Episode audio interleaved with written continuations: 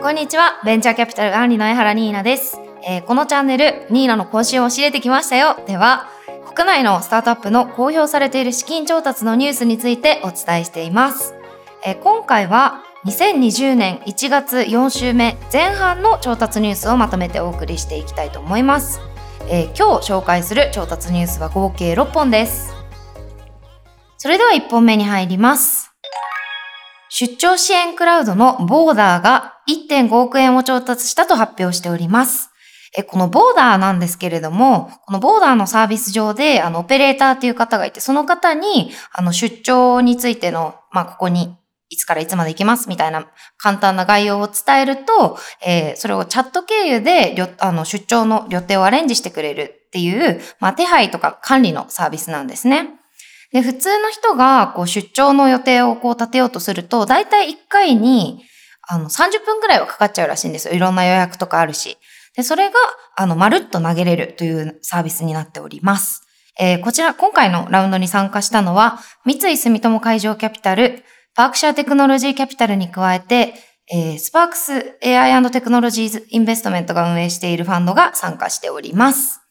えーこういう、あの、業務のアウトソース系、まあ、いわゆるこう BPO って言われるような、あの、ビジネスプロセスアウトソーシングって言われる領域は、結構出てきてるなっていうのは感じますね。キャスターとかもそうですし、で、やっぱりその、働き方改革みたいな外部環境の波っていうのと、まあ、コストカットっていう意味でも、その内部環境的なものもあって、こういうものはどんどん出てくるんじゃないかなと思いますね。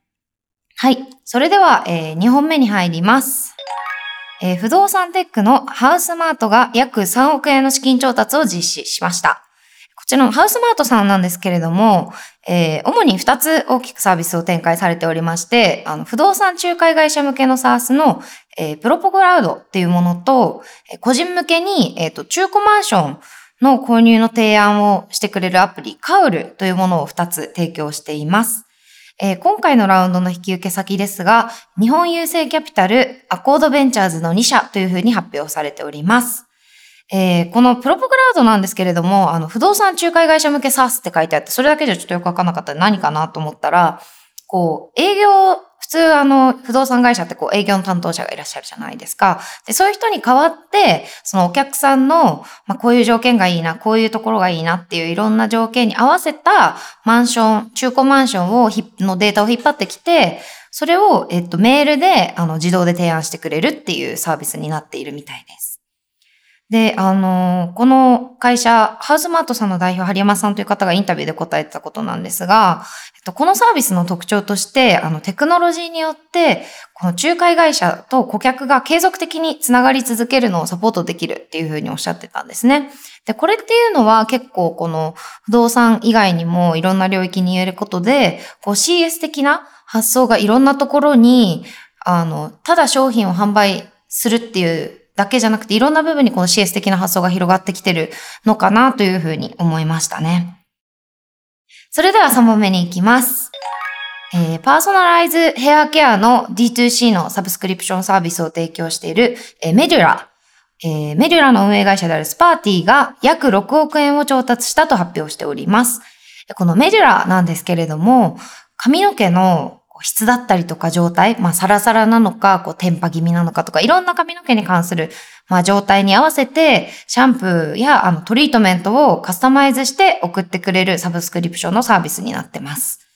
で、例えばまあ、ウェブでもいいんですけど、スマートフォンとかから、まあ、頭皮の状態だったりとか、髪の毛の悩みとか、まあ、どういう髪質になりたいのかっていう質問をいくつか答えると、ユーザーごとに、こう、これが向いてるみたいなヘアケア、えー要素、いろんなエッセンスが入ったものが定期的に月1とかで送られてくるっていうサービスになっております。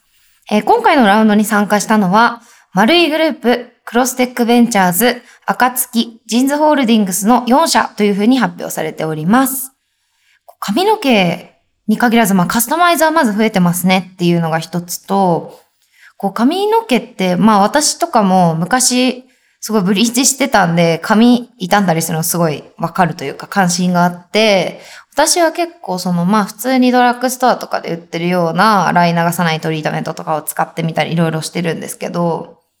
なんか本当に解決するには多分美容院とかに行った方がいいんだろうなみたいなのはあって、で、でも多分このメジュラのを使ったら結構口コミとか見てると、その、まあ、美容院とかで出てくるようなクラスのシャンプーだったりとかトリートメントとかが、まあ、月1美容院に行くより安く月1分のそのケアができるっていう風なのはあって、その価格というか費用対効果はすごいいいなという風に思いましたね。で、今さっきサイトに飛んでみたんですけど、そのカスタムする過程もすごく可愛くて楽しくて、なんかこういう体験はすごくいいなと思いましたね。はい。それでは4本目に入ります。えー、農業の、えー、後継者を育成するシステムを開発しているアグリスマイルが4000万円の資金調達を発表しております。えー、このアグリスマイルなんですけれども、えー、例えばプロの農家さんであったり、技術をこう指導してくれるような人が持っている栽培の技術っていうのを、えー、動画で、まあ、撮影して編集して、こう、マニュアルを作ってくれるみたいな、マニュアルの作成まで、え、サポートしてくれるサービスというふうになっております。え、今回のラウンドの引き受け先となったのは、ザ・シードキャピタル、マネックスベンチャーズの2社に加えて、え、個人投資家として、本田譲る氏、えー、西尾健太郎氏、それから長谷川裕太氏、高野秀俊氏の4人と発表されております。えー、まあ、これまでこう経験則だったものだったり、暗黙知だったものっていうのもシステム化する流れっていうのは出てきてますよね。ちょっと前にもあの、酪農のこういう同じようにナレッジを、えー、シェアするためのクラウドとか出てきてたので、もうこういういろんなものがソフトウェア的に管理されるとか、ソフトウェア的な思考になるっていうのは、まあ、大きな流れとしてありますよね。少し前に確か、あの、アンリの中地さんがそういうノートを書いてらっしゃったと思うんですけれども、そういうものに一つ近いのかなっていうのと、あとは結構、こう、後継者不足が深刻な領域とかでは、こういったものがこう、進むんじゃないかなとは思いますね。はい。それでは、えー、5本目に入っていきます。ドローンフューチャーアビエーションがシードラウンドで1億円の資金調達を行ったと発表しました。えー、このドローンフューチャーアビエーションなんですけれども、あの、特定の、えまあ、いろんなドローンがある中で、あの、取り扱いの権利が限定されているようなドローンを販売できる権利を持ってたりとか、まあリースもやりますし、実証実験など結構幅広くいろんなドローンに関する、えー、オペレーションだったり業務などを行っている会社になっております。えー、このラウンドにはドローンファンドが、えー、参加しています。ドローンなんですけど、今回のあの、ま、コロナ、新型コロナウイルスの、ま、流行でちょっと脚光を浴びた感は正直ちょっとありますよね。なんかこう中国であのドローンでこう医療物資が輸送されるみたいなニュースもあったりしましたけど、こうプレス、今回のこの調達のプレスで、あの近年中には50キロから100キロのあの荷物を運搬できるようなドローンの販売も計画しているらしくって、なんかこうなってくるとますますこう、あのいろんな物資の輸送とかへの実用化がこう、なんて言うんですかね、結構現実的になってくるのかなと思いましたね。こうコロナをきっかけにっていうとちょっと、まあ、聞こえが悪いですけれども、この、なんて言うんだろ